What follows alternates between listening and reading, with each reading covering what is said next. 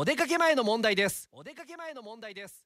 テイクオフ Q テイクオフ Q おはようございます。高橋正澄ですえー、ラジオネーム相良の TT さんとか乾杯さんあとはハチさん。えー、ねえー、ラジラのステッカーが届きましたよと。K-MIX リスナーズサンクスウィークで当たったステッカーが届きました。なんて嬉しいですと、えー、メッセージ届きましたが、えー、ということはステッカーおよそ100枚出したからあと、えー、90人くらいからはメールが戻ってくるという計算でよろしいですかね、えー、そんな中でいつコシモさんからいただきました。これはもうあのズミ山頂についてです、えー、ズミさん田子の月神奈店に行ってきました、えー、神奈店は駐車場満車、えー、店内行列。さすがズミ山頂と思ったら創業祭の最終日でした。お客さんはお目当てのお菓子を次々と買っていたので私も勇気を振り絞り、えー、ズミ山頂1つそれを隠すために、えー、富士山頂5個、えー、東部限定どら焼き10個朝焼きアップルパイ、えー、スイートポテトを買いました、えー、これだけ買えば店員さんにズミ山頂目当てだとはバレないと思います。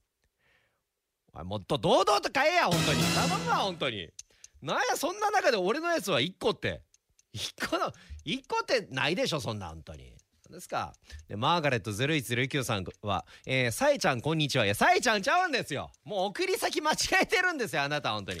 いろんなメールが毎日来ます本当に。